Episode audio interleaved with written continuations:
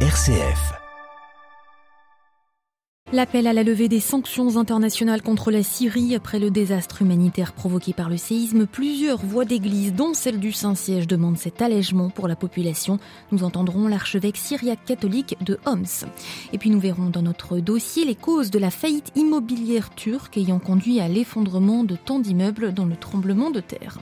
Dans le reste de l'actualité internationale, Israël étend la déchéance de nationalité à des condamnés pour terrorisme. Nouvelles mesures votées par la Knesset hier sont concernées des personnes qui recevraient des fonds de l'autorité palestinienne. Et le chef de la diplomatie israélienne pour la première fois en Ukraine aujourd'hui depuis le début de la guerre il y a un an. Un premier anniversaire qui interviendra vendredi prochain. Quel quotidien depuis pour les Ukrainiens Reportage dans le Donbass avec Oleg, un professeur de danse qui s'est réfugié à Kiev. Radio Vatican, le journal Delphine Allaire. Bonjour, lever les sanctions occidentales contre la Syrie pour soulager la population. C'est la requête persistante des chefs des églises chrétiennes de la région. Dix jours après le séisme du 6 février, l'ampleur des dégâts et le nombre de victimes dans les régions syriennes demeurent incertains.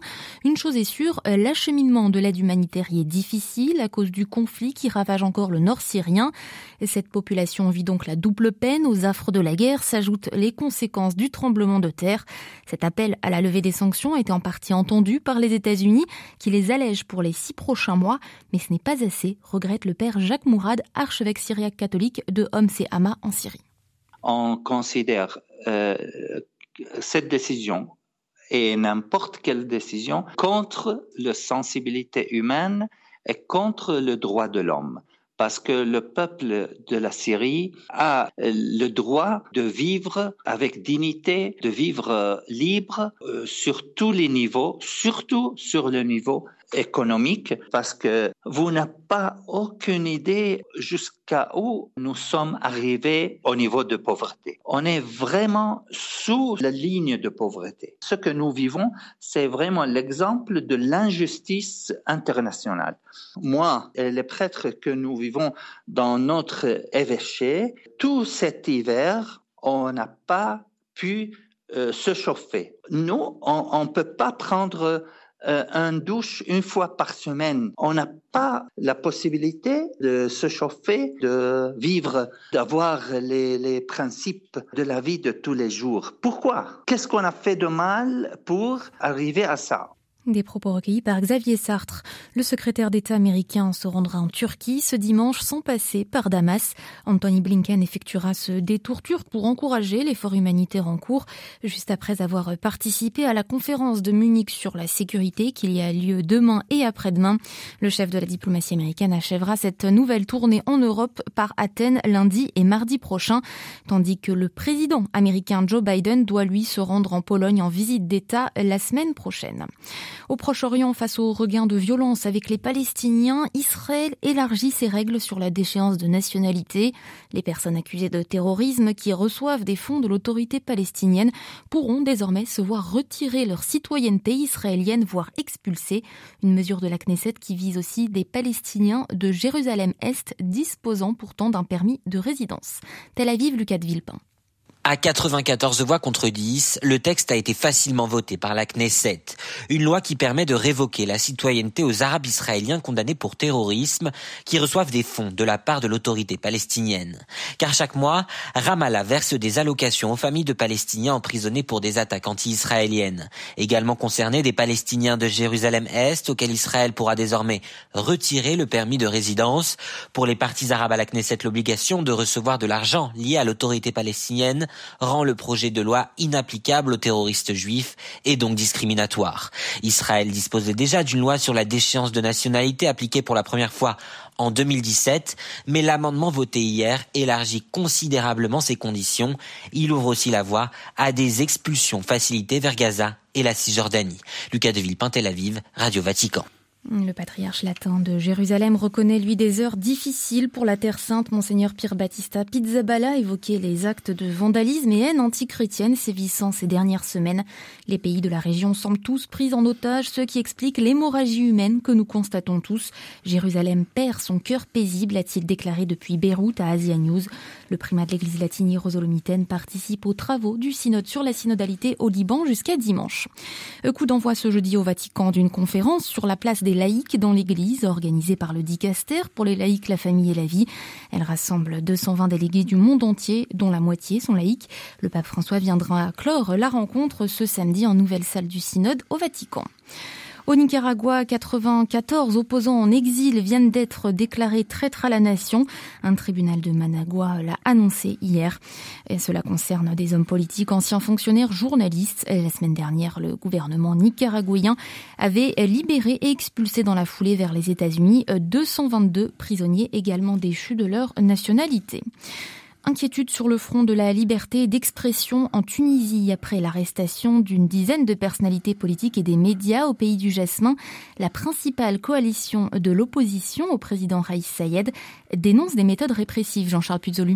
Oui, le Front de Salut National est vent debout depuis samedi après l'interpellation d'opposants politiques, la plupart issus de la mouvance du parti Enarda, d'un influent homme d'affaires et du directeur de Mosaïque FM, la radio la plus écoutée du pays. Le président du FSN dénonce des procédures illégales et violentes qui accroissent le pourrissement de la situation politique en Tunisie depuis l'arrivée du président Sayed au pouvoir en juillet 2021. Ahmed Nejib Chebi, qui n'a pas mâché ses mots lors d'une conférence de presse hier, parle de vengeance du pouvoir et appelle à l'unité de tous les partis politiques pour mettre fin à la confusion et sortir de cette situation. Parmi les personnes arrêtées, un ancien responsable du parti Enarda, Abdelhamid Jelassi, un ancien ministre, Lazar Akremi, ainsi que l'activiste politique Ekayam Turki, tous soupçonné de comploter contre la sûreté de l'État. L'actuel dirigeant d'Enarda, Noureddin Biri, a quant à lui été interpellé pour une publication sur les réseaux sociaux appelant à manifester contre la politique du gouvernement. Une politique d'ailleurs largement boudée par les électeurs. Les législatives du mois de janvier ont été marquées par une abstention record de près de 90%. Merci Jean-Charles Puzolu. Le chef de la diplomatie chinoise était à Paris hier, avant Rome aujourd'hui, puis la Hongrie et enfin la Russie en début de semaine prochaine. Avec Emmanuel Macron hier, Wang Li a réaffirmé l'objectif de contribuer à la paix en Ukraine dans le respect du droit international, a déclaré l'Élysée. L'Union européenne qui prépare un dixième paquet de sanctions contre Moscou, il pourrait viser des opérateurs iraniens qui prêtent leurs drones aux Russes sur le front, annonce hier euh, la Commission européenne. La guerre qui dure déjà depuis près d'un an et il y a un an encore, Oleksiy animait le studio de danse le plus couru du Donbass le 24 février dernier quand la Russie envahit l'Ukraine. Son monde s'est écroulé. Il est aujourd'hui installé en banlieue de Kiev, un semblant de stabilité qui ferait presque oublier que le futur d'Olexei et des Ukrainiens peut basculer à chaque instant. Le reportage à Irpin d'Inès Gilles. Ça vient de Sloviansk. Ça aussi, c'est de Sloviansk. Dans son nouveau studio à Irpin, Olexei passe en revue le mobilier rapporté de sa région natale, l'air désabusé. Avant l'invasion, il dirigeait deux studios de danse à Sloviansk et à Kramatorsk, dans la région du Donbass. Mais le 24 février, quand l'armée russe envahit l'Ukraine, les studios ferment. Olexei troque sa casquette de danseur pour celle de volontaire, acheminant des gilets pare-balles et de la nourriture pour les soldats sur le front. Sa femme et son fils ont eux trouvé refuge à l'étranger. Après le départ des Russes de la région de Kiev, Olexei s'installe à Irpin. Il ouvre un studio où il enseigne principalement la danse de salon, mais aussi le ballet, le hip-hop et la danse contemporaine. C'est encore vraiment difficile. Il y a des bombardements russes et personne ne souhaite vraiment sortir pour aller danser. Ce studio de danse avait été créé en 1983 par sa mère. À l'époque, elle avait dû se battre pour enseigner la danse de salon, considérée comme trop bourgeoise par les soviétiques.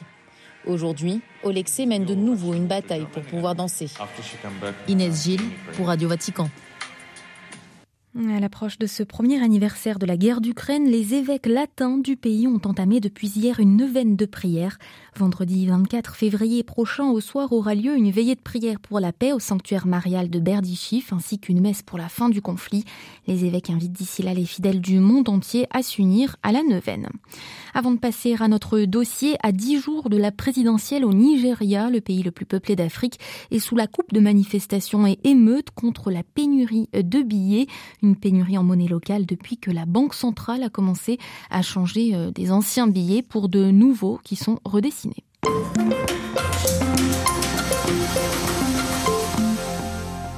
Les images des dégâts commis par le séisme en Turquie et en Syrie sont édifiantes. Des milliers d'immeubles et de maisons réduits à des tas de gravats qui ont enseveli au moins les corps de 35 000 personnes. Parmi ces bâtiments, certains étaient anciens, vieux parfois de plusieurs siècles, comme la plus vieille mosquée de Turquie à Antioche, mais beaucoup étaient de construction récente et devaient théoriquement répondre aux normes antisismiques prévues par une loi de 2012, loi votée plus de dix ans après un précédent tremblement de terre meurtrier en 1999 à Istanbul. Devant la colère populaire, la justice turque a donc lancé plusieurs enquêtes et déjà procédé à l'arrestation d'une douzaine de personnes du secteur du bâtiment. Comment un tel désastre a-t-il pu avoir lieu alors que la Turquie est une terre sismique et que s'y adapter est primordial L'éclairage de Gulsin Erdi, directrice de recherche au CNRS, déléguée à l'Institut français d'études anatoliennes d'Istanbul. Le cadre législatif est là, mais le problème, c'est mise en application de ce cadre. Et notamment, en fait, c'est les relations du clientélisme qui se trouvent en bas de l'échelle euh, des institutions publiques. Parce que si les constructeurs, en fait, appliquent toutes les règles sismiques, ça augmente énormément, en fait, le coût de la construction de, de leur bâtiment. Et normalement, une fois le projet du bâtiment est là, il y a en fait un contrôle de la part des institutions chargées de l'application de loi. Or, à l'intérieur de ces institutions, il y a beaucoup de clientélisme et beaucoup de constructeurs, en fait, trouvent des arrangements Hein, on ne cache pas des arrangements financiers parfois pour euh, obtenir des rapports conformes euh, au séisme, malheureusement. Deuxième raison, il arrive aussi que les constructeurs quand même euh, appliquent les règles, respectent les normes, mais une fois que le bâtiment est livré, il y a en fait parfois des grands magasins, des banques, des supermarchés qui s'installent au rez-de-chaussée et qui coupent les colons pour avoir de la place. Et ça, personne ne le sait. Et donc, euh, quand il y a eu un tremblement de terre, le bâtiment, il s'écroule. Qu'est-ce qui explique euh, cette course en avance à la corruption ou bien c'est c'est la conséquence en fait d'un développement qui est basé euh, sur l'immobilier? Clairement, les plans d'urbanisation n'est jamais en fait conçu en fonction de risques sismiques. Ça, c'est évident. Même à Istanbul, quand vous regardez, en fait, nous observons une urbanisation verticale et on le voit dans les autres villes qui se sont écroulées euh, après ce séisme, euh, sur des zones de faille, il y a énormément de constructions avec des bâtiments de 7, 8, 10 étages. Donc, euh, au lieu de prendre en considération en fait ces risques naturels, la tendance en fait depuis 20 ans, c'était vraiment en fait une course à la construction, que la, construction devient en fait le moteur du développement en Turquie. Il n'y a pas une contradiction entre le niveau national et le niveau local, entre la volonté de construire et de promouvoir des bâtiments antisismiques et la réalité du terrain, alors que c'est finalement le même parti, euh, l'AKP, euh, qui détient quasiment tous les leviers de pouvoir. Pour moi, c'est pas très contradictoire parce que le risque sismique ou le, les risques de désastres naturels ne sont pas vraiment en fait la priorité. Depuis qu'ils sont arrivés au pouvoir, ils ont utilisé l'urbanisation comme un moteur du développement de la Turquie. Mais tous ces grands projets euh, n'ont jamais en fait été lancés vraiment dans l'objectif d'améliorer l'ensemble du bâti du pays euh, contre le risque sismique. La loi des astres, quand on regarde en fait les, zones d'application vraiment au début, ça a servi vraiment à démolir tous les quartiers des Gecekondu Effectivement, il y avait beaucoup de bâtis euh, pas conformes, mais euh, ils ont détruit aussi des maisons à une seule étage qui sont, euh, à mon sens, beaucoup plus sûres que plusieurs bâtiments à plusieurs étages qui se trouvent partout à Istanbul. Donc, cette loi n'a pas été vraiment utilisée d'une manière efficace par le gouvernement non plus.